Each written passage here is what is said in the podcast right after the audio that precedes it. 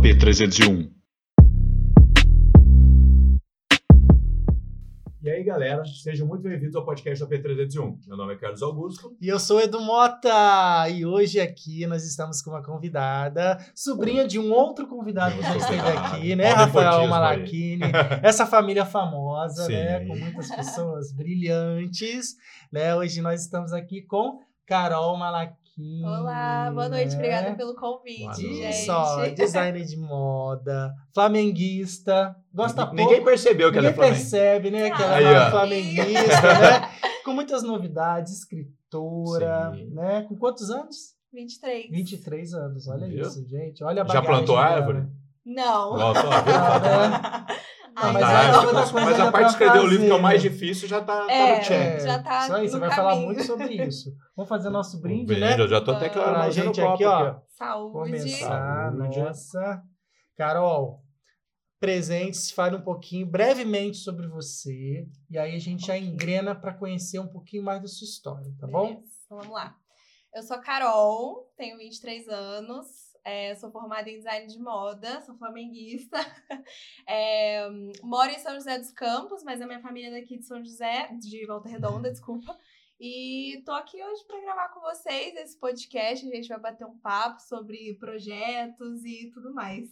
Com certeza. Sobre moda, sobre Moda no futebol. futebol, sobre vários, porque olha, é, a gente acompanha nas redes sociais, então a gente sabe o quanto essa menina leva uma vida agitada, né?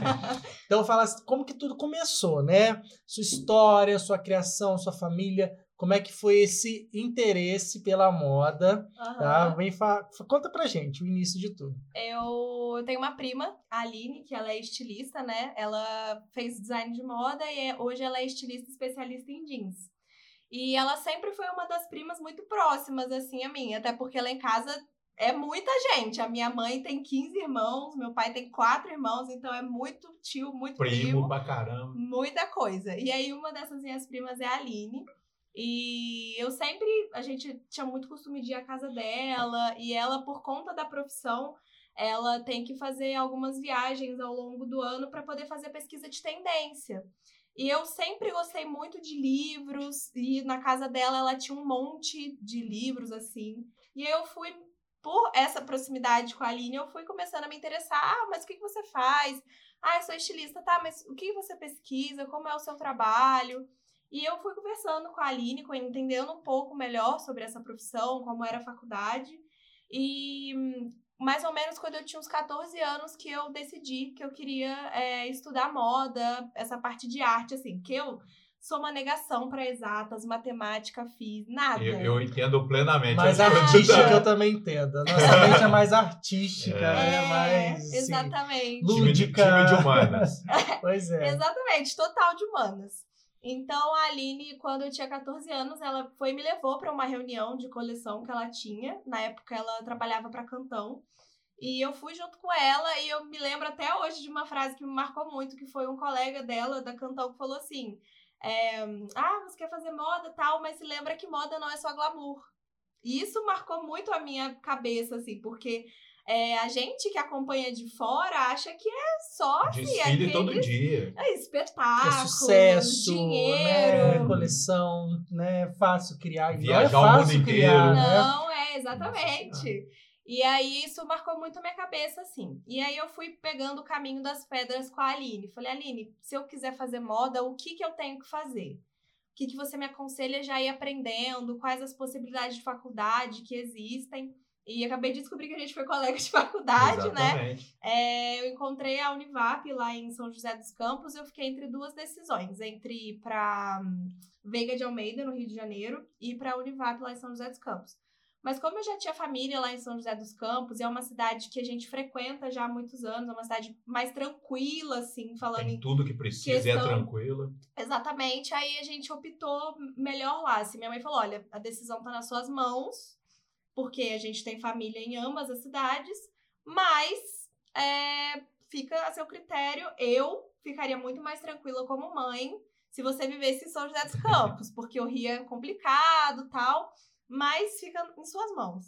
É, e eu acabei conversando, assim, tanto com a Aline, que morava no Rio na época, hoje ela já mora aqui, quanto com as minhas primas, que moram lá em São José, e eu decidi ir pra lá. E aí a Aline foi falou comigo assim: ah, Carol, faz um curso de desenho, porque eu também era uma negação para desenho. É, ela falou: faz um curso de desenho para você já ir treinando. Na faculdade você vai aprender, mas já é legal você chegar lá com know-how, alguma base, coisa. É. E aí, então, eu fiz curso de desenho e tal. É, falou também, né, a importância de fazer, de estudar outras línguas. Então, eu também fiz inglês. Você começou a se desenvolver. Antes Sim. da faculdade ali é. Olha como é bom ter alguém foi- já guiando. assim. É, exatamente. Ter alguém, assim, pra ter de referência faz toda a diferença. Então, eu já fui pegando o caminho das pedras com ela. E quando foi em 2016, eu tinha 17 anos, aí eu fui pra São José. Passei na faculdade, fui pra lá. E aí, no primeiro ano, eu morei com os meus tios, lá em São José mesmo. E aí, quando eu tava começando o segundo ano, eles falaram assim: olha, a gente vai vender a casa, porque eles moravam numa casa que tinha mais quartos, assim. E aí era o meu. Na verdade, é meu primo, só que eu chamo ele de tio porque ele é mais velho. E na faculdade, quando eu falava que eu morava com meu primo, todo mundo achava que era sexo, drogas e. Eu falava, não, gente, é Ah. meu primo, ele tem duas filhas, é casado e tudo mais. Então, quando fez um ano assim que eu tava morando com ele, eu tava entrando no segundo ano, ele falou: Ó, a gente vai vender a casa.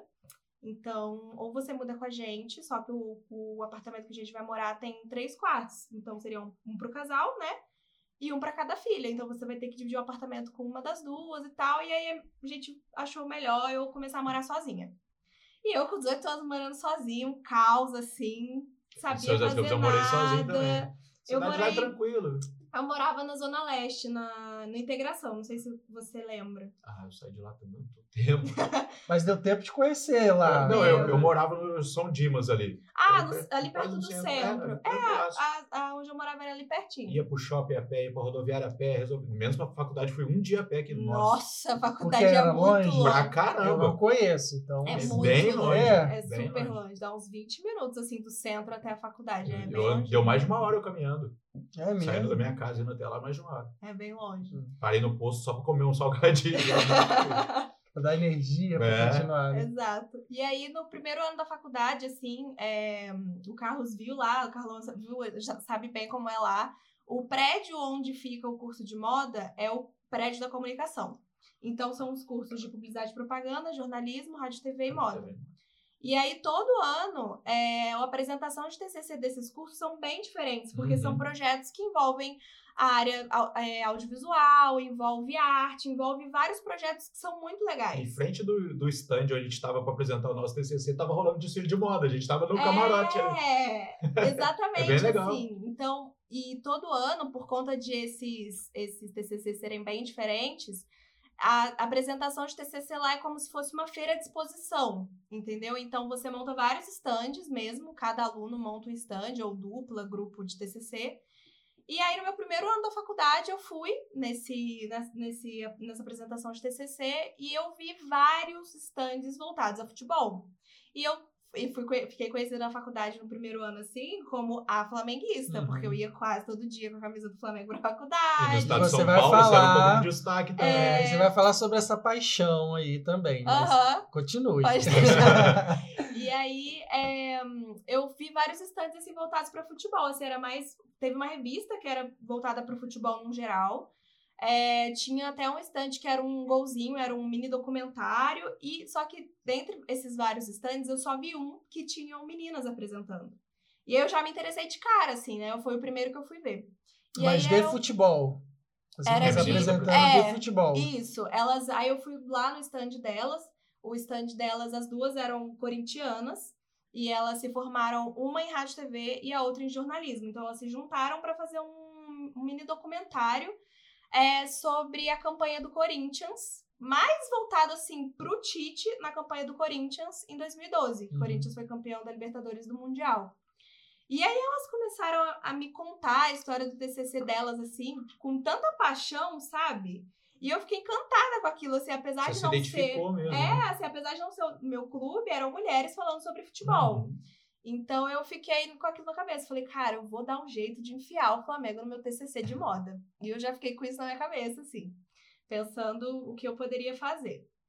E aí foi passando o tempo E eu tive meio que um insight, assim, falei, pô, podia falar sobre uniforme, né? Que, que seria legal falar de uniforme. Geralmente muda de, por temporada. É, É. sempre tem um novo layout, né? Sim. Muda patrocinador, aí muda Sim. tudo. E foi uma época da faculdade que a gente estava estudando tecnologia têxtil, porque na moda tem um leque de várias coisas que você pode fazer. Você pode trabalhar com construção de tecido, você pode ser estilista propriamente dito, Só costureira, estampa, só estampa. Tem todas essas. É, tem a área de variações. jornalismo de moda, então são várias coisas assim. Ah, não é nem o jornalista, não tem o jornalismo de moda. Então, É. eu achei que fosse jornalista, se interessou por moda e foi fazer. Pode ser qualquer um dos dois, Ah, assim, entendi. pode ser formado tanto em moda e, e se interessar, quanto jornalismo, fazer essa, dá. esse intercâmbio, assim. É, e aí eu comecei a pensar, e nessa época que eu estava estudando é, tecnologia têxtil, a gente aprendeu um pouco é, da evolução, assim, dos tecidos mesmo, sabe? É, como começou a ser feita o tecido, quando chegaram os tecidos sintéticos, que são esses produzidos é, em poliéster e tal, que são mais, Mais usados hoje. Isso, que são mais usados hoje para prática de esportes. E aí eu comecei a, a ficar com isso na cabeça. Eu falei, pô, podia fazer uma, um TCC falando sobre a evolução do uniforme do Flamengo. E nessa época eu fazia estágio num site, que, num- numa startup, né, que é um site que se chama Paraíso Feminino, e eu trabalhava como redatora desse site. E foi nesse estágio que eu descobri o que eu queria fazer na moda, que era escrever, mesmo assim, ser redatora de moda, falar sobre tendências e várias outras coisas. E no leque de, de possibilidades que podia fazer no TCC de, de moda, tinha lá o livro. Eu falei, vou fazer um livro falando sobre a evolução do uniforme do Flamengo. E aí, no final de 2018, que já tava para começar, assim, a gente já entregar papelada de TCC, porque tem o pré-TCC. Que a gente começa faltando en- vários encontros com professores e tal. Sim, aí é nesses, nesse pré-TCC que você descobre quem você quer ser como orientador, se você vai ter um co-orientador, se você pode fazer aquele tema ou não, Uhum. porque tem que ser um tema, assim, interessante o suficiente para Você defender a sua né, tese. Tem que né? ter a ver com o seu curso mesmo, né? o pessoal entender essa relação, né? É, exatamente. E aí eu. Tem a relevância. Exato, exato. Tem relevância para o mercado. Também tem isso. E eu foi aí que eu comecei a procurar algumas professoras. Eu falei, cara, minhas professoras não vão querer ser minhas orientadoras. Professoras de moda, assim. Porque lá na faculdade a gente tinha duas professoras que eram do curso de moda. Mas a gente tinha aula com professora do curso de rádio e TV, a gente tinha aula com professora de- do curso de história, tinha vários outros professores. Eu falei, vou fazer o resta um, né? Aí eu fui conversando com a, com a Vânia. Eu não sei se Você lembra foi a Vânia. sondando É, eu primeiro. fui sondando. Eu falei, Vânia, será que você não topa? Tal. Ela falou, Carol, acho seu tema super interessante. Só que apesar de ser professora de jornalismo, eu não gosto de futebol. Então eu não seria a melhor pessoa pra te orientar sobre esse tema. Acho melhor você falar com a Kátia. Aí eu vou falar com a Kátia. Aí eu, Kátia, o que, que você acha tal? Quero fazer um livro. Ela, olha, acho arriscado eu ser sua orientadora, porque eu não entendo nada de futebol, não entendo nada de moda. Eu entendo de livro. Porque a Kátia, ela tem meio que uma fama na faculdade de toda pessoa que faz TCC com ela faz livro. Então, ela falou, se você pensar em mudar o seu tema, você pode até, eu topo, super top ser sua orientadora. Mas, é, esse tema já é um pouco complicado pra mim. Aí eu fui comecei a procurar professores de jornalismo que nem tinham me dado aula, só que eles já tinham é, atingido o número que eles geralmente pegavam de orientandos, assim. E aí eu vou ficando, putz, vou ter que deixar esse tema. Não, não achei orientador, assim.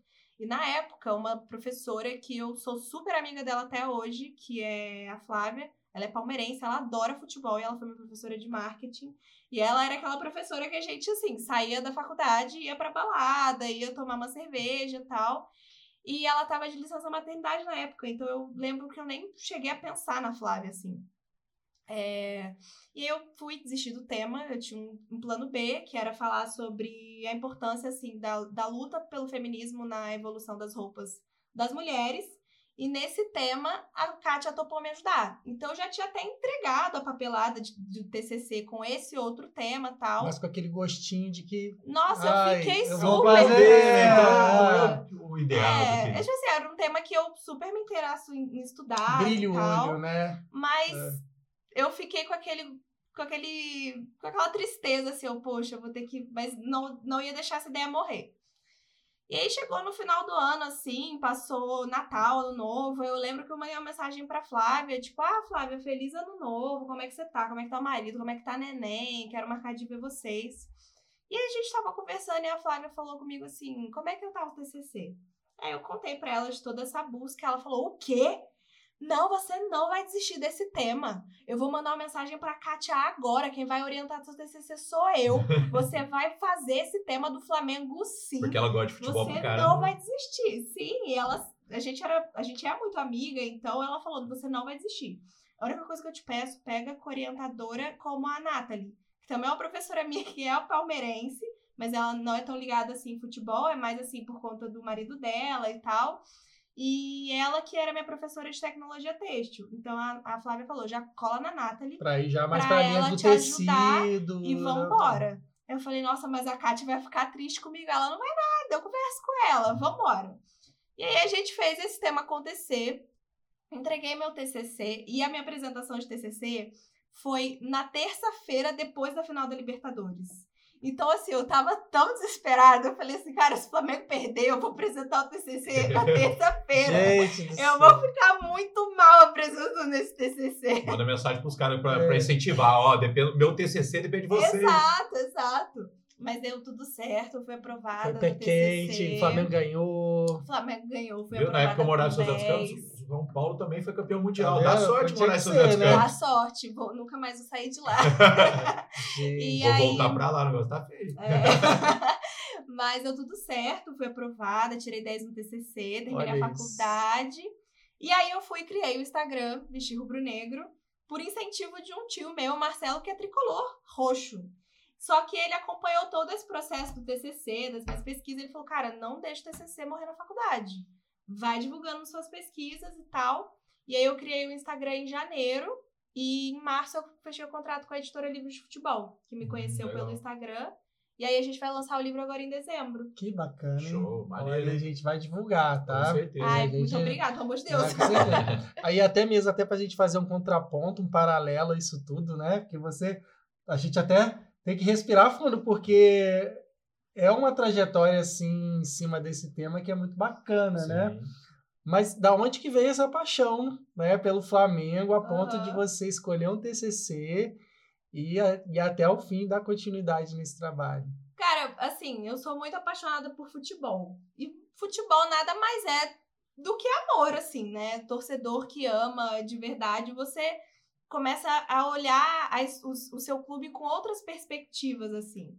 E eu me tornei flamenguista por causa do meu pai, depois de muitas turbulências, assim. Porque a família da minha mãe é 98% vascaína. Meu pai morria de medo de eu torcer pro Vasco.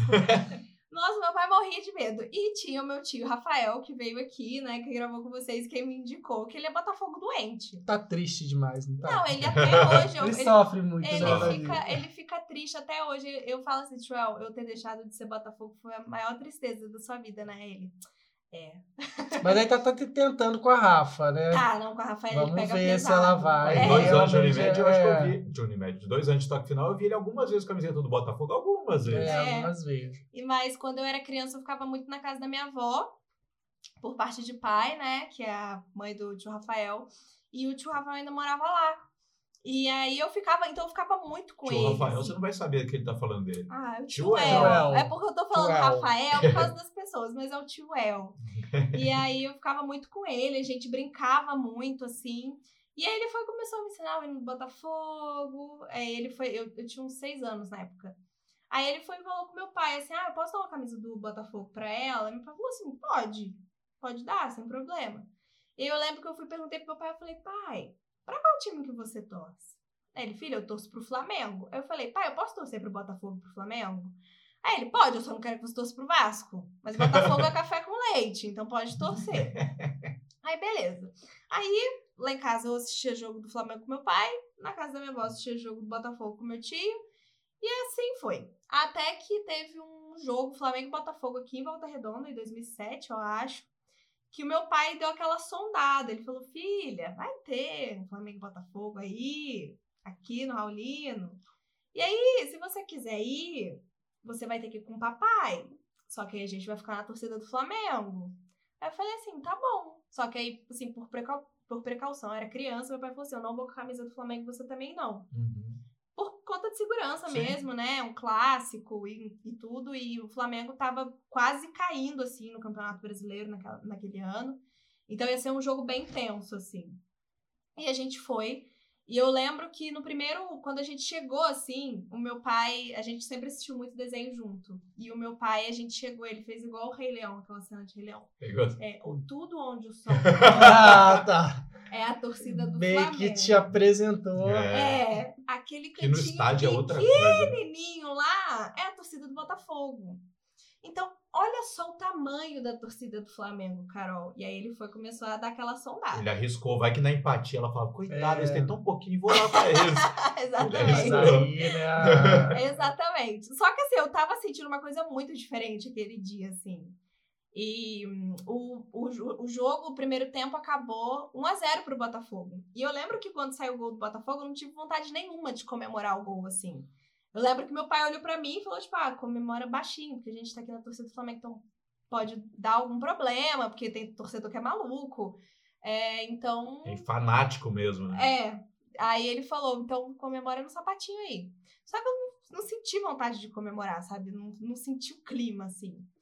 E o Flamengo ainda teve um jogador expulso no primeiro tempo, Rodrigo Arroz, expulso no primeiro tempo ainda. Nossa, ela lembra disso. É. eu lembro, mas é por causa do livro, porque Ah. eu tive que pesquisar, Pesquisar. pra escrever. aham. Vai no Google, quem foi expulso no jogo É. sobre Flamengo e Botafogo? Raulino. Raulinho de Oliveira, Campeonato Brasileiro.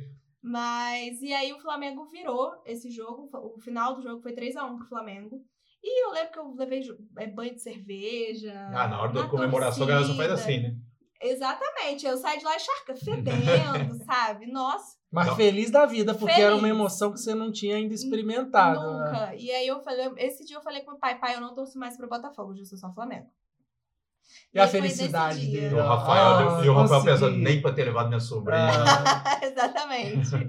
E aí, então, foi a partir daí que eu comecei a acompanhar mesmo futebol com meu pai, assim. Mas acompanhar, de entender o que estava acontecendo, porque eu era criança ainda. Foi mais ou menos na campanha do Hexa, ali em 2009, que eu comecei a acompanhar de fato.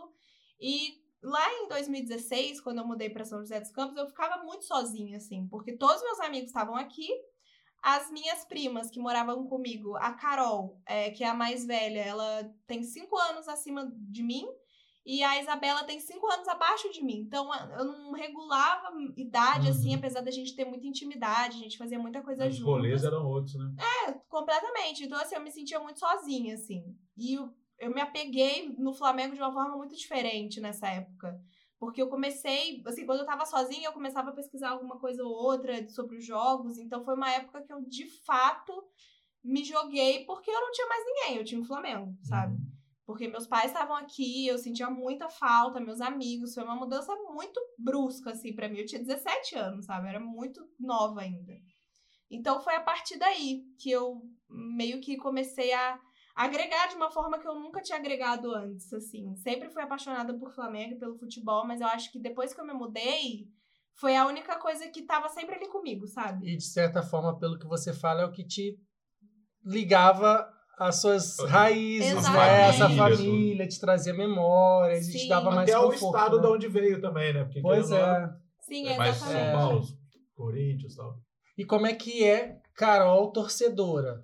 Eu sou meio estádio, como é que é? Grita, fala. Com certeza, se é, não for pra estádio fica- a gente e xinga e, e manda o juiz pra aquele lugar. Você é desse tipo ou Eu não? Você é sou. mais contida? Por isso que a torcida tem que voltar logo pro É, estádio. porque Os, torce- sim. os jogadores estão muito folgadinhos, só comendo um sonzinho, gritando. Ei, o cara errou, tá aí. É, Tem que, exatamente. tem que receber uns xingamentos. Bom, eu, eu sou uma, uma torcedora meio maluca, assim. Eu sou extremamente supersticiosa.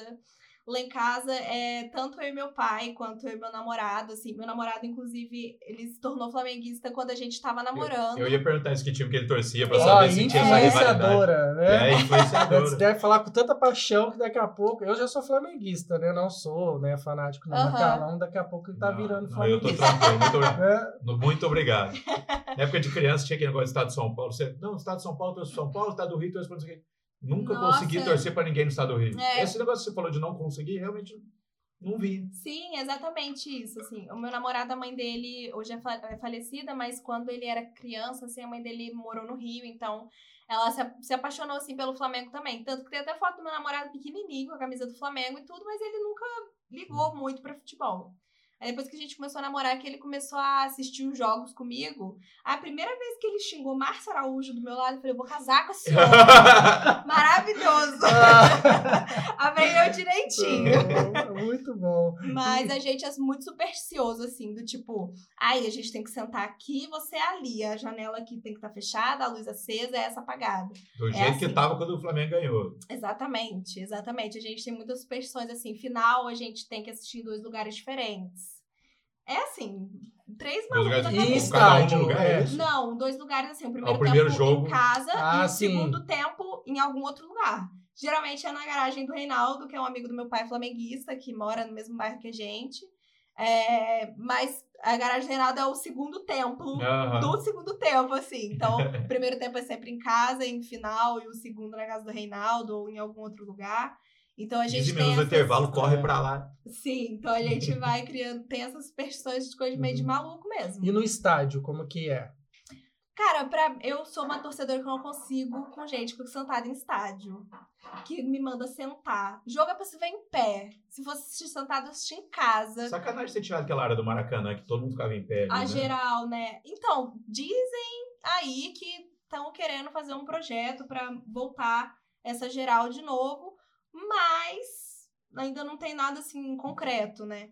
Mas eu, eu gosto muito de ficar em pé, eu gosto de torcer, eu gosto de gritar, xingar. Minha mãe até fica assim, Carol, dá uma maneirada. Teve uma vez. Ah, que- mas o gostoso do estádio é isso. Eu chego xingando na vocês TV, imagina lá eu estando do lado do cara. Nossa, teve uma vez que a gente foi num, num jogo do Flamengo, foi no Cario, Carioca, começo de ano, assim. Não, não me lembro qual ano foi. Mas eu lembro que o Rafael Vai jogava no Flamengo ainda, o zagueiro. E eu lembro que ele tava errando tanta bola naquele jogo que eu dei um grito. Assim, o Raulino é desse tamanho, né? Um ovo. Que eu gritei, Rafael Vaz, é por isso que você era banco do Vasco. Eu tenho certeza que ele ouviu. Porque ele olhou, olhou pra trás assim do nada, sabe? Não vai achar, né? É, né? um monte de cabecinha, né? agora, né? Então eu sou assim, muito frenética, muito desesperada, eu sou muito emocionada, eu passo mal, assim, de. Às vezes eu até tento dar uma segurada, assim, não, não beber tanto vendo o jogo, porque eu tenho medo de passar mal na final da Libertadores. Eu falei assim, eu vou morrer. Meu coração tava assim, ó. Eu falei, eu vou morrer Eu, com eu, se assisto o jogo sozinho, a Luana até fala, para de assistir esse negócio, porque eu, eu fico muito você fica nervoso. nervoso. Muito, muito. Mas com muito. mais pessoas você, se- você Não, divide um com outra pouco essa, pessoa, eu- esse nervosismo. Cara, não, eu fico sossegado. Eu vou assistir na casa do Hugo, por exemplo. O Hugo é São Paulino. Cara, a gente tinha jogo, São Paulo foi lá, fez gol, a gente comemora e tal. Ah, Mas não sai pulando igual louco. São Paulo tomou gol, a gente fica comentando o lance e tal. Mas se eu tô em casa, maluco, eu tô xingando caramba a Luana. E a Luana fica Luana. puta comigo, que eu tô puto com o jogo. Aí é foda. É, então o segredo é deixar sempre convidar alguém, tá, Luana? Mas a gente entendeu agora, né, essa relação, Essa essa paixão. paixão, né? E aí você contou como é que foi o TCC, mas conta um pouquinho mais de detalhes, como é que foi esse processo de construção, né? Como é que foi a sua pesquisa, os percalços que você teve, onde você teve que ir para pesquisar, quais experiências que você teve nesse processo todo aí. Então, eu comecei a pesquisar, assim, mais no- a fundo, foi em 2019 mesmo, que foi o ano da pesquisa do TCC, de entrega, meu ano de formação e tudo. É, e aí eu lembro que eu peguei uma lista, eu entrei no, no Twitter, assim, e fui pesquisando vários setoristas é, que trabalham é, co- cobrindo o Flamengo, influenciadores, assim, que trabalham com o Flamengo, que eu sei que tem um pouco mais de contato com o clube, assim, de uma forma mais interna. E eu lembro que eu escrevi um e-mail e mandei, assim, para 30 pessoas. Mandei pra Cópia oculta e foi. Exatamente, exatamente. Foi exatamente isso que eu fiz. E aí eu lembro que no dia seguinte tem uma, uma, uma influenciadora que ela é professora. Ela não mora mais aqui no Brasil, hoje ela tá morando em Portugal. Mas na época ela fazia vlog nos estádios, a Nivinha. Eu era muito fã dela. Ela fazia tanto vlog nos estádios quanto uma resenha pós-jogo bem, bem rapidinha, assim, de no máximo três minutos, e postava no né? YouTube. Exato. E eu, eu era muito fã dela. E ela foi a primeira a me responder. Ela respondeu assim, poucas horas depois de eu ter mandado e-mail. Eu já comecei a tremer, assim, né? Aí ela falou: Oi, Carol, muito legal o seu projeto, não sei o quê. Vou te mandar o contato do Bruno Nin, que é o presidente da comissão de uniformes do Flamengo. pra você falar direto com ele. Caraca. Aí ele foi e me mandou Conseguiu contar. um QI bom já. né? É, já foi. Sim. E aí eu fui, ma- mandei uma mensagem pro Bruno Ninho, ele foi super receptivo também, falou, não, o que você precisar pode contar comigo, vou marcar um dia pra você vir aqui no clube, na sede administrativa que fica lá na Gávea. Quando você pode e tal, e eu lembro que eu tinha acabado de começar no emprego novo, e eu tive, fui cheia de dedo conversar com o meu chefe, né, falei, pô, Leandro, preciso ir lá, tal, minha, minha faculdade, não, pode ir. Aí eu lembro que eu marquei de lá numa, numa sexta-feira, para poder visitar o patrimônio histórico do clube. Que aí lá eles têm um arquivo é, com os troféus, é, documentos. Deve ter aquelas assim, camisetas marcaram É. As as- camisas, assim. E aí eu fui, passei o dia lá com os historiadores, museólogos, trocando uma ideia, legal. assim, lá no clube. E dentro do, do clube, além do patrimônio histórico, tem um museu que é aberto ao público e tal. E eu lembro que nesse dia, um dos historiadores falou assim, Carol, aqui a gente não tem muita coisa, porque o clube começou há pouco tempo a catalogar as camisas. A gente tem mais, assim, documentos, taças, troféus e tal. Uniforme a gente não tem tanto que pode te ajudar. E assim, ninguém aqui do clube ainda nunca fez uma pesquisa muito minuciosa. Com quem você pode conversar é com os colecionadores, que eles já pesquisam o uniforme do Flamengo há muitos anos. Então, e são pessoas que, assim, vamos supor, é, chegou uma família de um fulano de tal, de parente de alguém que já jogou no Flamengo. Aí chega aqui, ah, eu tenho essa camisa aqui, que é de tal época, que foi do jogador tal. Vocês querem comprar? Ah, eu já cheguei a e doar. aí eu, é, isso que eu, É, eu tava eu já achando tava achando que ia doar. doar. É. Pouca gente doa, assim. É mais, às vezes, pra vender. Até porque espera que tenha um valor muito grande. Sim, então. sim, exatamente.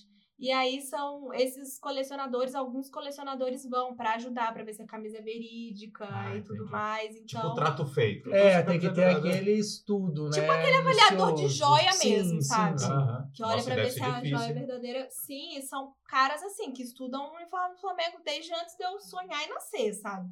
Então eles falaram, ó, tem esses caras aqui, manda mensagem. E por coincidência, no dia que eu tava lá, quando eu tava entrando no museu, chegou um desses colecionadores, que é o Eduardo Vinícius.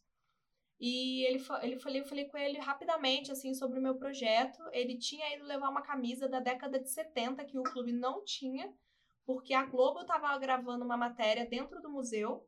E ele foi levar a camisa pro Márcio Braga, que estava dando entrevista. Márcio Braga foi um cara que ele já foi presidente do Flamengo lá na década de 80. E aí, tava todo mundo lá. Naquele dia eu vi o Adílio, eu vi o Júlio César Igueler, vi o Márcio Belo. Tava pressão. Tava assim, dia já- certo. Fui no dia certo. E aí eu fui, troquei ideia com o Eduardo Vinícius. Ele falou: ah, a gente tem um site, eu com outros três colecionadores, a gente tem um site que é o Flamando Sagrado. É, você pode entrar lá, pesquisar, toma o meu número, que você tiver dúvida, fala comigo. Caraca. Aí eu falei, beleza. E só que naquele dia eu já fui pra casa com muito material. E Foi um aí, dia produtivíssimo. sim, sim, e aquele material que eu consegui aquele dia foi o suficiente pra entregar meu pré-TCC. Então eu só ia precisar das informações E dele. você só assim. colheu informações, você não, não precisou ter uma base literária para construir isso. Não Precisei, precisou. Como é que foi precisei, isso? assim. O uniforme do Flamengo não existe ainda, porque vai existir Você comigo. isso ia te Aquelas, falar. Você vai ser pioneira. É. Sim. Gente, Ai, eu céu, fico que emoção. Tem cheio de loja do Flamengo aí que já pode estar vendo vender o livro lá. e vai vender, tá? É. É, o pessoal até da loja aqui do Parque Sul, Sim, é eles deles têm uma parceria comigo. Aí eles até falaram, se você quiser fazer o lançamento do livro aqui. É, então, isso que depois no final você fala como vai ser o lançamento Aham, pode deixar. E aí, é, aí eu fui, assim, o que eu tinha de, de base pra poder fazer era a história do futebol no Brasil, que eu precisava contar um, Um pouco desse contexto ali, né?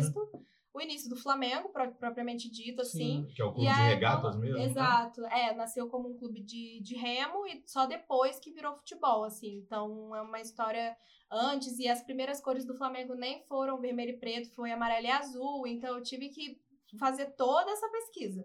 Mas existem historiadores que já têm isso tudo guardado na ponta da língua, assim. Então foi até tranquilo de conseguir essas informações mais históricas, assim, sobre o clube.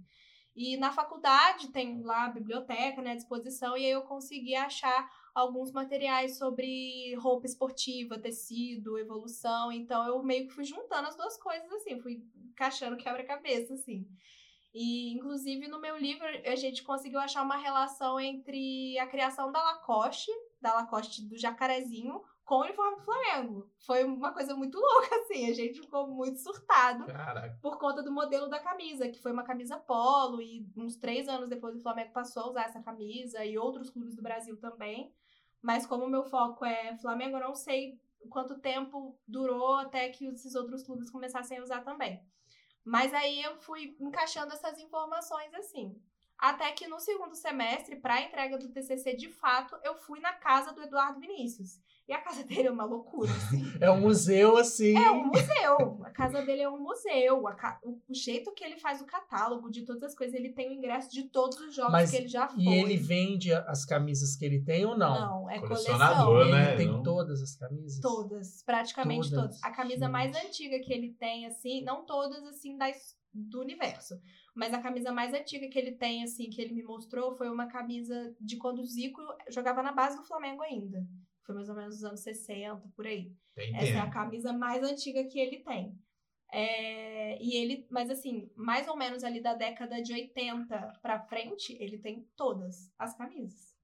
Todas, de todos os modelos, rubro-negra, branca, colorida, goleiro. Saiu nova, ele tá lá na loja. Sim, e esses cole- colecionadores também, eles têm um esquema, por exemplo, é, eles têm que comprar a camisa que é usada pelos jogadores, não é Sim. a camisa... É, não, não é da loja, Não pode né? ser a da loja. Não, na loja, hoje já vende a camisa que é vestida pelos jogadores. Ah, é? É, Hoje facilitou um mas- pouco mais, né? Sim.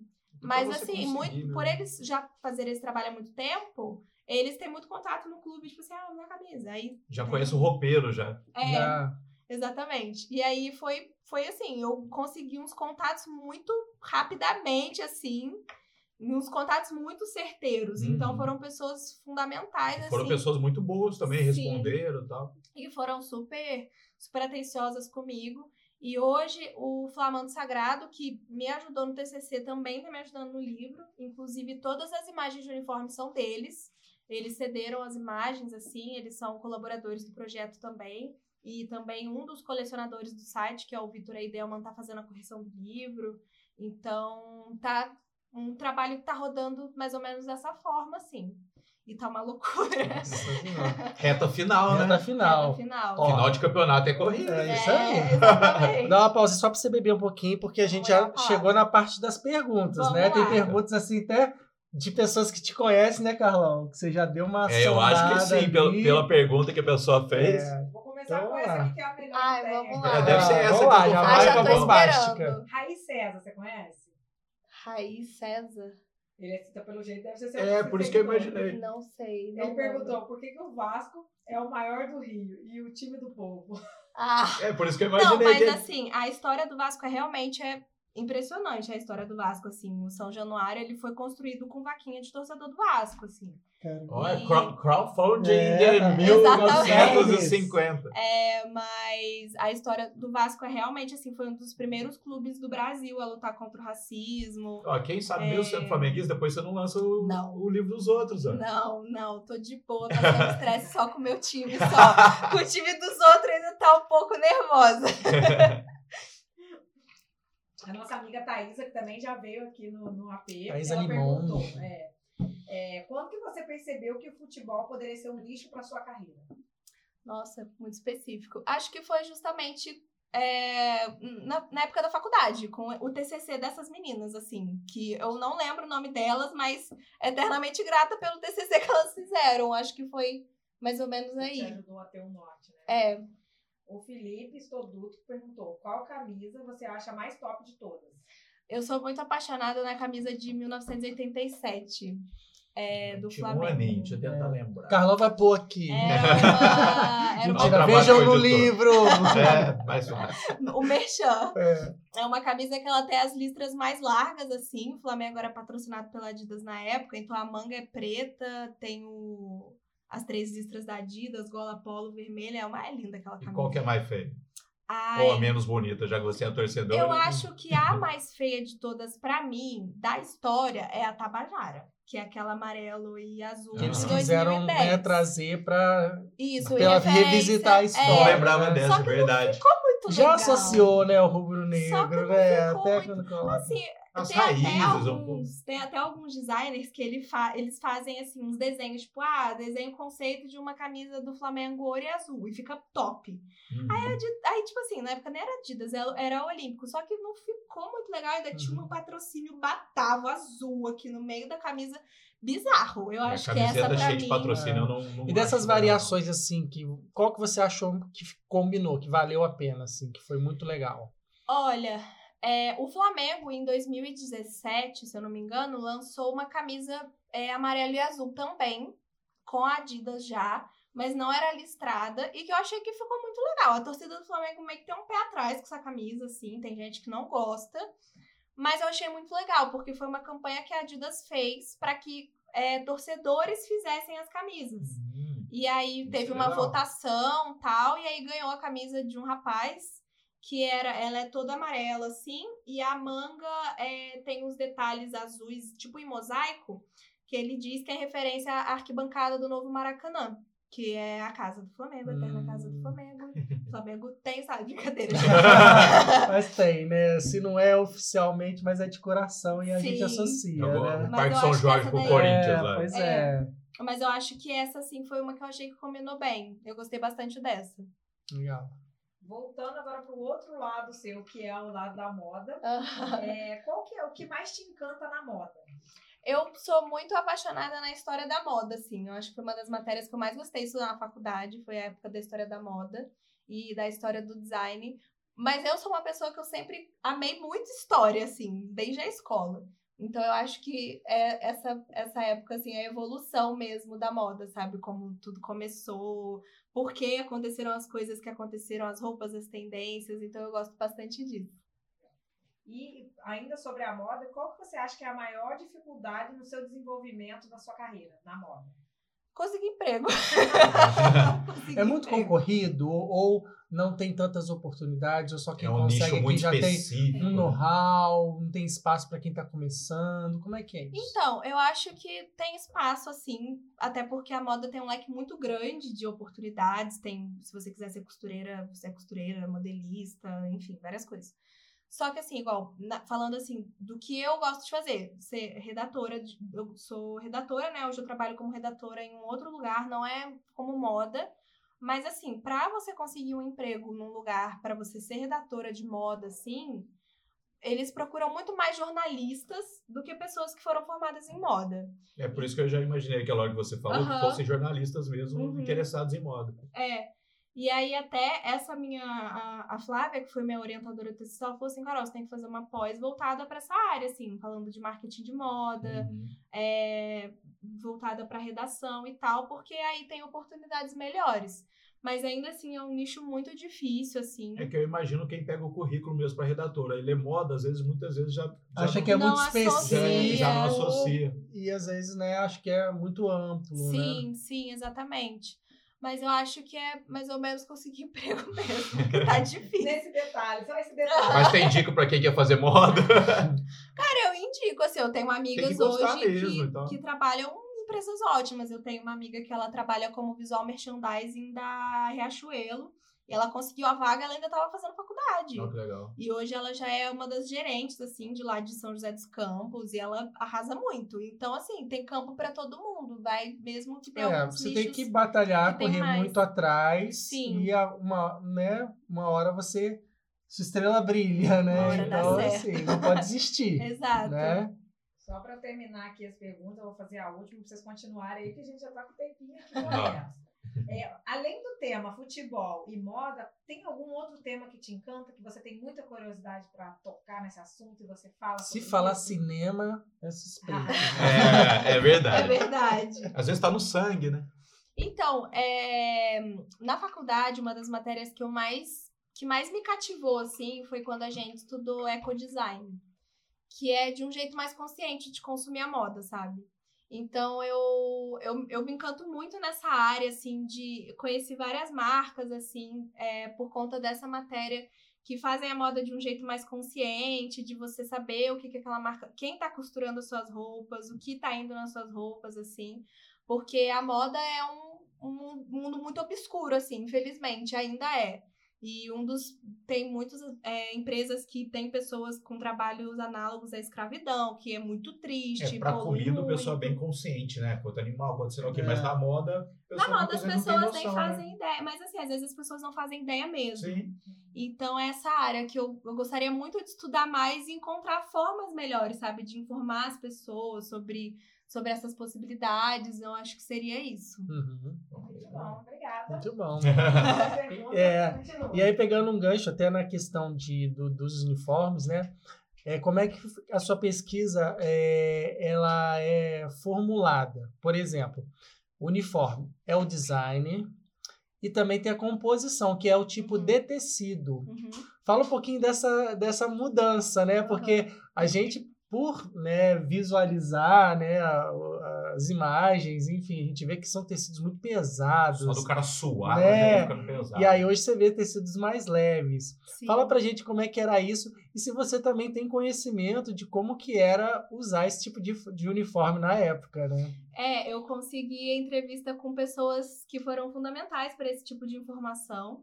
É, anteriormente, até quando o futebol começou a ser praticado lá em 1860 e tal, foi começou a ser praticado na Inglaterra. Então, não existia, não, nem se pensava em se construir um, um tipo de roupa específico para a prática de esporte. Era a roupa que tinha ali. Exatamente. Então, assim, a gente vê que os jogadores usavam até camisa de lã mesmo por Uhum. conta do frio. É, eu cheguei a ver alguns documentos de uma chuteira daquela época que pesava 2 quilos, cara.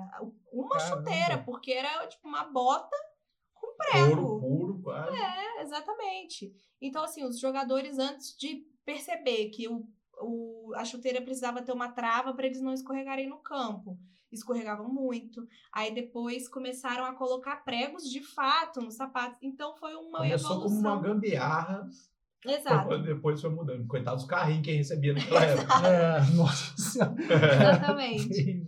É, e aí, quando, essa, quando, esse, quando esse esporte vem para o Brasil, também trazido por pessoas que vieram da Inglaterra. O Charles Miller da mesmo? Irlanda, Então, há Hum. controvérsia. Ah, Ih, ó. É, a gente achou um documento de um livro que chama Nós que somos banguenses, banguenses, eu é, acho que é banguenses mesmo que fala, que é da história do Clube Bangu mesmo, Uhum. do Rio.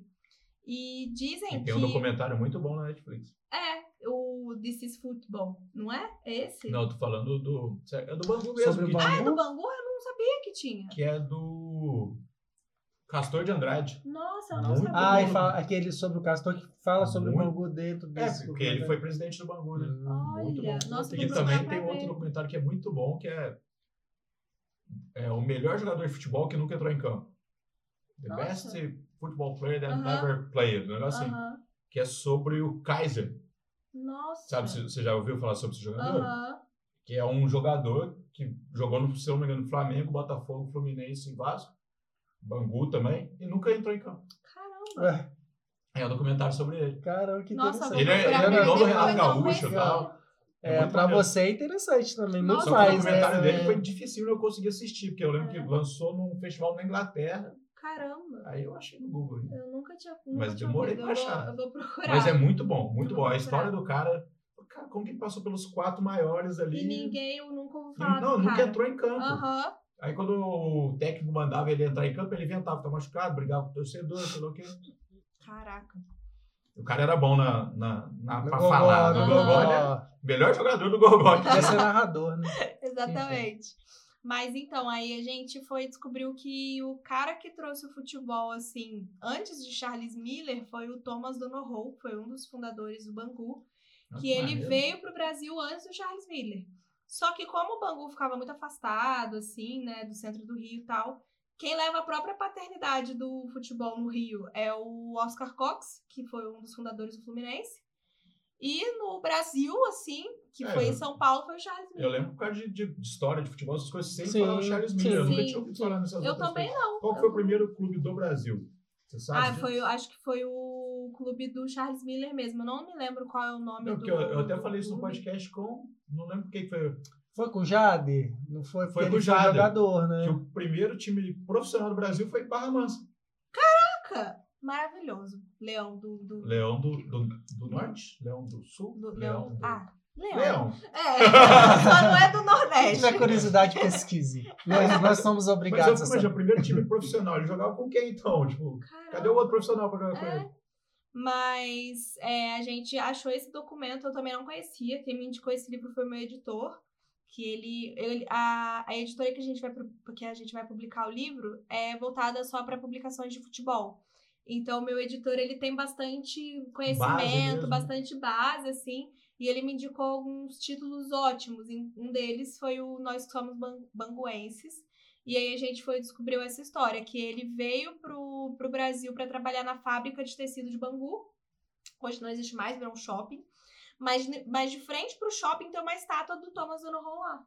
Em referência não ao time da fábrica e tudo mais. E ele veio antes da família dele. Ele veio e meses depois a família dele veio. E tem uns registros de que ele mandou uma carta, porque lá na Irlanda ele jogava futebol, né, com a galera. Ele foi mandar uma carta para a esposa dele de que quando ela viesse, ela trouxesse uma bola de futebol e uma bombinha para ele encher. E aí tem, né, no, no livro, né, nesse livro fala que foi a primeira bola de futebol a entrar em território brasileiro, assim. A bola de futebol propriamente dita, de Uhum. couro e toda Sem ter sido qualquer bolinha Ah, que fizeram sim. ali É. na. E aí a gente foi descobrir, mas eu falo tanto do Thomas Donoghue, quanto do Charles Miller, quanto do Oscar Cox, que são os nomes principais, Sim. assim, do futebol no Brasil e aqui Uhum. no estado, né? Qual que é esse outro documentário que você falou? This is Football? É, tem um, um- Na verdade, eu confundi o documentário, era The English Game, o da Netflix. Aham. Mas tem uma, uma série no, no Amazon Prime que chama This is Football, Ah. que é muito legal, assim. São seis episódios, cada episódio é um tema completamente diferente. Mas é baseado em fatos reais mesmo. É, né? é um documentário mesmo. E aí fala. Tem um Deus, Cine, documentário. você aí, ó. É. Falar com, falar com o tio El. tem, um, tem um episódio que é específico sobre a Copa de Futebol Feminina, a história da Copa de Futebol, da Copa Mundial, né? Uhum. Feminina. Tem um que é sobre a classificação da Islândia para a Copa do Mundo de 2018. Que a Islândia é um país assim, né? Sim. E Foi aí- um marco pra eles mesmo. Sim, e é muito legal porque o, antes deles viajarem pra Rússia, pra Copa, a galera foi pro barzinho. Não eram eles que, tipo, na verdade, eles não eram jogadores profissionais. Um trabalhava não sei lá o quê. Não o não técnico é era isso? dentista. É isso. Vi mesmo. isso. Aí, antes deles viajarem pra Rússia, eles foram num barzinho. Tipo assim, ah, vamos ali no, no barão. Happy hour. É. Vou fe- Eles fecharam o bar, não podia entrar com telefone. E aí, o técnico fez uma reunião com a galera toda, assim, da, do país. O que, que vocês acham que a gente pode fazer? Tal, beleza. Foi anotando a dica de todo mundo antes de ir pra Copa. E aí mostra toda a relação do país, assim, quando os jogadores perderam, eles nem se classificaram para as oitavas, mas Mas pra isso foi ótimo. foi. Ganharam a Copa naquele Eu lembro que ano. eu assisti na Copa, o cara falava, esse jogador, ele é tal coisa no, no Uhum. país dele. Aham. Caraca, velho. E aí tem um documentário que fala sobre o futebol em alguns países da África, é, que eram que o, o futebol uniu mesmo duas tribos de um país da África que brigavam muito assim. Deve ter algum episódio do que o futebol parou uma guerra também. Não lembro. Mas já ouviu falar nesse caso já? Aham. Ali na... Esqueci o nome, entre as trincheiras, como que chama ali. Caramba. Terra de ninguém, eu acho. Caramba. Rolou um futebolzinho. Aham. Nossa, que legal. Um, um exército contra o outro, depois... Então amanhã falou, hein? Amanhã a gente. Tchau, até Amanhã eu te dou um tiro. E aí, o último episódio dessa série é falando sobre o Messi. Porque tem, né, a treta Messi, Messi CR7, Cristiano é. Ronaldo. E aí, eles fizeram essa, esse último episódio, é muito interessante. Eles convidam matemáticos, estudiosos de futebol, pra estudar a forma que o Messi joga futebol, A assim. bola gruda no pé do cara É de uma muito maneira. legal. Essa série é muito legal também. Tem assim. aquela história dele ser autista, tem essa lenda, né? É, mas no, no- nesse episódio eles nem pontu- pontuam tanto isso, É, assim. até porque eu acho que é mais lenda mesmo. Hum. porque O É. cara é focado mesmo Sim, mas é muito legal essa, esse, nesse documentário. esse documentário. É bem legal, assim. São episódios de 50 minutos, cada um é sobre um- esse Uhum. tema. Aí, Educação assim, Verdade, eu acho que é na Globoplay. Tô falando Netflix aqui, eu tô achando que é na Globoplay. Nossa, eu vou procurar pra assistir. Mas é muito bom. Pesquisem, né? Pesquisa. Vocês Pesquisem. vão encontrar. Dá um Google. E aí você falou, a gente acabou entrando na questão do tecido. Aí, assim, o primeiro tecido até. Qual que foi a mudança, assim, mais drástica? Porque era o quê? Algodão o primeiro? assim? Era, era algodão. Tudo algodão, aquele tecido mais quente, né? Sim, muito quente. Até na década de 70, 80 ali, os times ainda usavam algodão no futebol. Uhum. nos uniformes. Depois eles começaram a mesclar o tecido, esse algodão com poliamida. Aí, o primeiro uniforme de futebol do Flamengo que não teve nenhum tipo de algodão foi o de 81, foi de 80, quer dizer, mas foi é, vestido na conquista da Libertadores de 81, que foi a, a famosa camisa furadinha, que é essa daqui que eu tô Ah, usando. tá, que é aquelas mais. É, é esse, é esse modelo aqui. Essa é uma versão retrô, assim, que lançaram há pouco tempo, mas foi mais ou menos esse modelo aqui, que era 100% acrílico. O acrílico é uma fibra que nem é muito usada em tecido para vestimenta hoje, mas naquela época era o que tinha. Uhum. E para entender melhor como funcionaram as mudanças nessa época, eu consegui entrevistar a Elza Braga, que era, que era a esposa do Márcio Braga, que era o presidente. E fo- ela foi formada, ela é formada em desenho industrial pela UERJ. E ela foi responsável por desenhar esses uniformes e fazer a construção e tal. Então ela tá ajudando no livro também. Legal. E tanto para entender tanto a função do artista quanto a, quanto a função dos jogadores, né, dos atletas, eu consegui entrevistar o Tita, o Raul Plasma e o Adílio. É, que eles passaram por essa transição também, Do né? uniforme, tudo. Sim, e aí eu- eles me deram depoimentos muito ricos, assim, que falaram que antes, quando era só a camisa de algodão, que era impossível, você já entrava, pô, imagina, um jogo domingo, 4 horas da tarde, no Rio de Solzão. Janeiro, aquela Nossa. camisa de algodão pesadíssima, quente, desconfortável, você dá três passos dentro do campo, já tá morrendo de calor. E aí depois, com a evolução, né, com essa troca, o quanto ficou mais fresco para eles jogarem bola. Quem- Toda uma tecnologia ali nos tecidos de hoje, sido- né? Sim, sim. Até a chuteira ficando mais leve. Sim. Tecido em geral mesmo. Aham. Aí até o- uma coisa que o Tito falou é que a furadinha é conhecida como furadinha porque a, a- o tecido dela é todo furadinho mesmo, assim, inteiro. E aí ele falava, pô, a gente entrava em campo, que entrava em campo com a outra, é, começou a entrar com a furadinha, pô, aquela camisa parecia que eu tava sem roupa, cara. levíssima. Só que hoje a gente que já tá acostumado com os tecidos mais tecnológicos, pega uma, caraca, aqui era muito quente, sabe? Ah, imagino. Mas aí a gente começou a, a olhar essa evolução porque foi a primeira vez que de fato alguém parou no Flamengo para falar assim: olha, vamos, vamos mexer aqui, porque tá desconfortável para os jogadores. Então foi uma coisa muito inovadora, assim, para aquela época. Uma coisa que eu achava engraçada antigamente no futebol era a camiseta tamanho único também. Se o jogador era baixinho, cara, a manga ficava, Ficava aqui assim, enorme, Sim. né? ó. o cara jogava, era muito Hoje engraçado. já, já Não, hoje em dia cada um tem o seu né? tamanho. É, então- e assim, hoje em dia os Mas jogadores recebem 10 camisas por jogo. Naquela Eles época têm. era uma e Uma, tchau, é que né? Tem, meu, não joga pra torcida, é. não, pelo amor de Deus. É, Eles um e usa. distribuem agora, né? Exato. E nessa época, assim, que, que as camisas fica, eram um tamanho único, até o Raul Plasman contou. Isso já tem entrevista em vários, vários sites e tal. Mas o Raul Plasman é muito conhecido, tanto no Flamengo quanto na época que ele jogou no Cruzeiro, mas por ele ser flamenguista ficou bem marcado por conta do moletom amarelo dele. Porque o, não existia ainda naquela época a camisa colorida pro goleiro. Era uma camisa preta, azul marinho, cinza, Uhum. no máximo. Não era Tirar na colorida. areia negra. E era mais apagadinho, né? Era. E aí ele foi e falou que na época ele era quarto goleiro ainda do Cruzeiro. E aí teve que substituir o goleiro que tava passando mal. E a camisa do goleiro não servia nele, porque assim, era o goleiro titular, o goleiro reserva. Vamos sair, toma, troca aqui, vambora. Não servia nele, porque ele era muito mais alto. E aí ele foi, pegou um moletom que o Neco tava usando, colocou e entrou. Esse moletom amarelo. Ele colocou o número dele em fita isolante e entrou. Só que deu sorte. E o presidente do Cruzeiro na época era extremamente supersticioso, ganhou o Cruzeiro naquele dia, mandou fazer 30 moletons amarelos pro Raul Plasma poder jogar. E o número de fitas isolantes. É. Tem aí, né? Exatamente. E aí depois é, o, o Raul Plasma falou que essa coisa do amarelo meio que ele carregou com ele. Aham. Então depois ele foi pro Flamengo.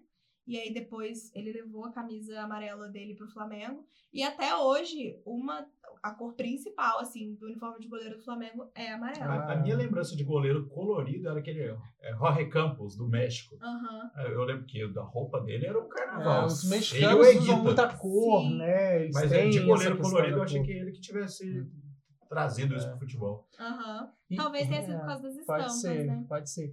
Aqui, a gente já tá caminhando pro finalzinho. Vamos o papo lá. tá maravilhoso, Tá né? bom. 10 minutos. Dez ó. minutinhos, tá? Dez minutos. minutos. Mas aí eu queria que você falasse um pouquinho no modo do ponto É, 2 ponto o seu dois, áudio. é. aí. É. seu processo criativo como escritora, né? Aham. Como é que, que é isso? Como é que você às vezes trava, você não trava, você escreve, você tem dia que você vai que é uma beleza, tem dia que você caramba, não sai nada. Sim. Porque a gente vê, né, muita, muitas histórias de escritores, caramba, às vezes vão, vão para algum lugar para escrever Isolado. isolado. Você precisa disso, você precisou disso. Como é que tá Sim, isso? eu inclusive tô fazendo isso agora. porque hum, é, eu trabalho como redatora mesmo, assim, e eu trabalho de 9 às 6, mas eu trabalho em casa. E assim, eu, tra- eu termino o trabalho, levanto o lanche, tomo um banho, volto e sento. E escrevo, escrevo, escrevo, escrevo, escrevo. Só que tem hora que trava, porque a cabeça cansa. É um músculo também ali, É. o cérebro. Tem uma hora que ele fadiga. Exatamente. Tipo assim, como eu já tinha o processo meio encaminhado do que eu fiz no TCC, as coisas estão um pouco mais fáceis. Mas às vezes do nada vem um estalo. Eu, caraca, como é que eu não pensei nisso antes? Muitos detalhezinhos, Sim, né? Você tem que, não exatamente. pode deixar muitas pontas soltas, né? Sim. Tem que contar a história certinha, né? É, tanto no TCC, o meu foco, até porque não ia dar tempo de, de fazer uma pesquisa tão ampla assim, até porque foi um ano de pesquisa, é pouco tempo, Uhum. É, foi mais sobre a, a evolução do tecido, assim, e pontuar, assim, do design. Ah, essa listra aqui é um pouco mais larga, o CRF é assim, essa né? É, hoje, com o lançamento do livro, a gente conseguiu ter um tempo muito maior para poder junta, justamente juntar essas duas histórias, assim. O que aconteceu na moda que influenciou essa mudança no uniforme do Flamengo. Tanto de design quanto de tecido, assim, evolução têxtil mesmo. E rolou o contrário também? O Flamengo influenciou a moda em algum momento? Chegou. Assim, o futebol, ele acaba. O, não o Flamengo só, futebol né? Mas mesmo. o futebol, no geral, ele acaba. O futebol, o futebol e outros esportes acabam mandando pra moda umas necessidades, tipo assim: olha, a gente precisa de um uniforme mais confortável. Olha, a gente Entendi. precisa de uma camisa que seja melhor, porque essa grande não tá dando. Ah, o maiô tá muito difícil de nadar. Arruma aí. Então tem essa troca intensa que acontece até hoje. verdade, é. As melhorias acontecem até hoje.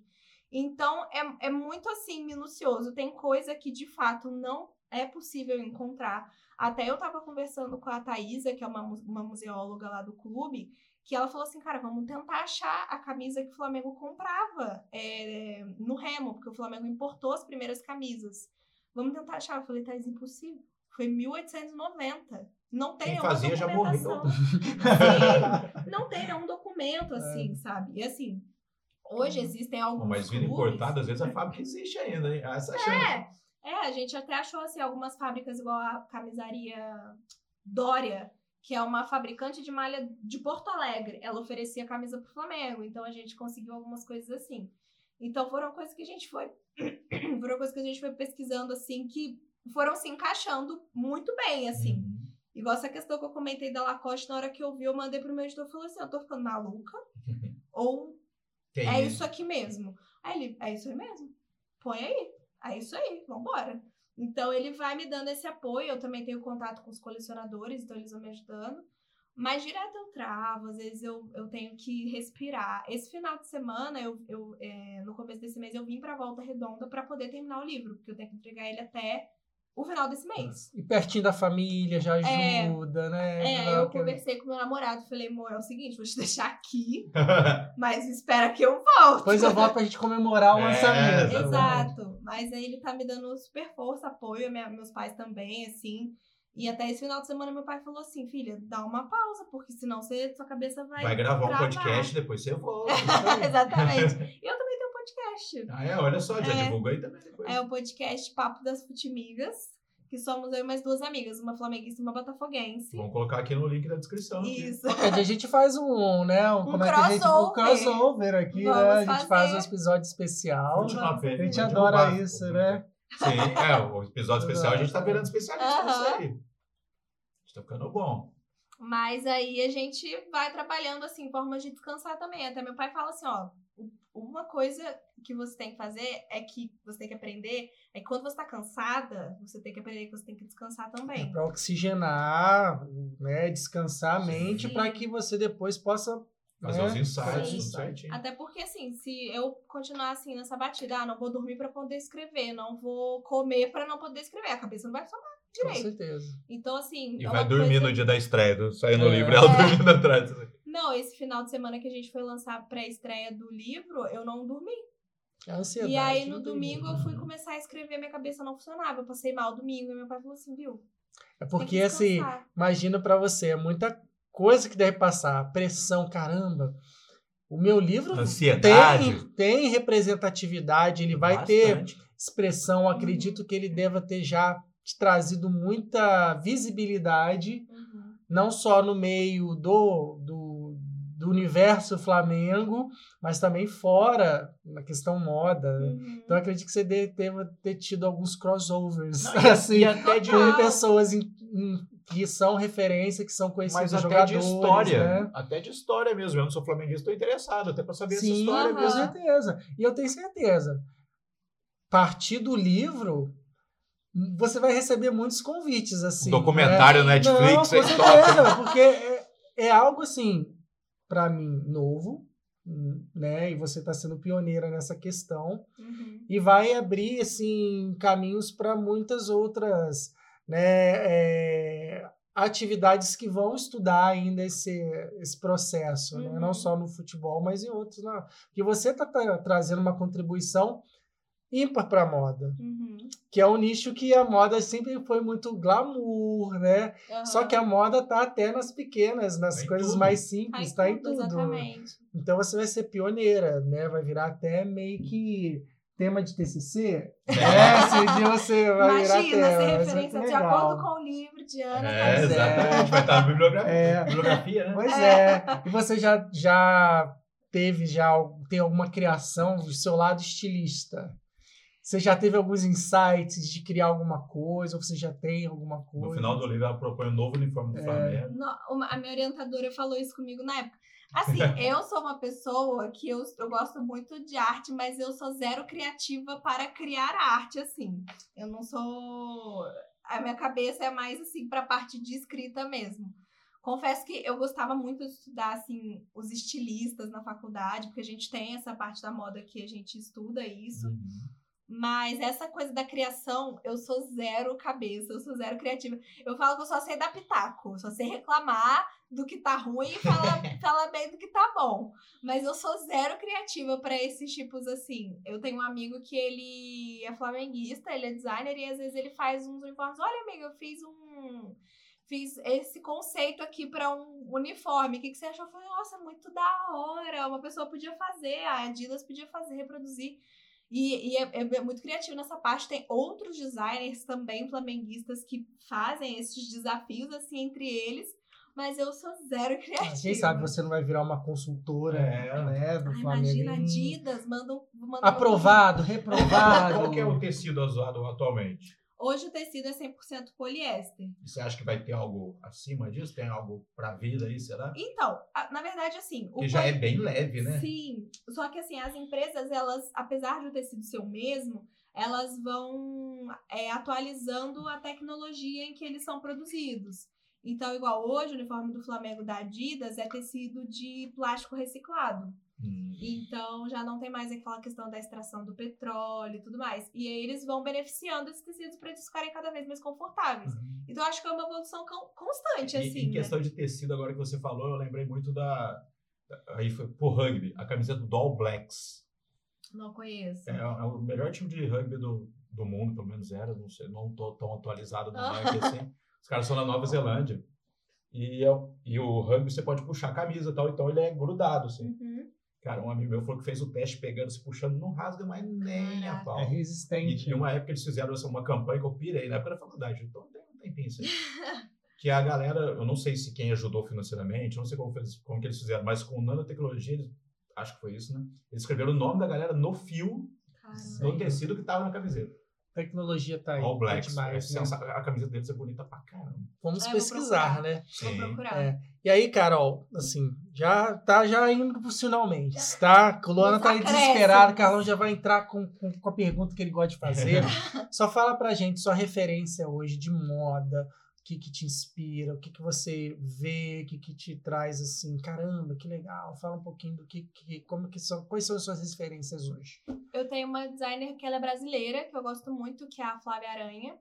Que por conta dessa questão que eu falei, assim, da moda consciente, ela é uma das referências, assim, no Brasil em relação à moda consciente.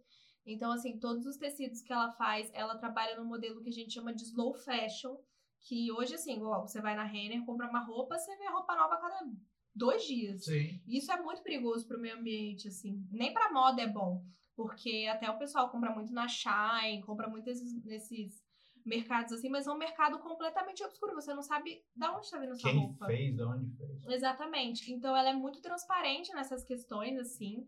Ela faz a. Ela tem o trabalho de fazer a tintura do tecido do. Das roupas dela com tintura natural, então é um tipo de, de, de coloração que não agride o meio ambiente, porque os corantes das grandes marcas também prejudicam muito. Então eu gosto muito da marca dela, assim, é uma das que eu mais tenho como referência é a Flávia Aranha. Muito Ela é bom. demais. Maneiro. Carlão, sua, a sua, minha sua pergunta. deixa. Você foi uma pessoa que foi indicada Sim. Pelo Rafael Pelo Malaquini, Ti- Tiwell. pelo. Tio El.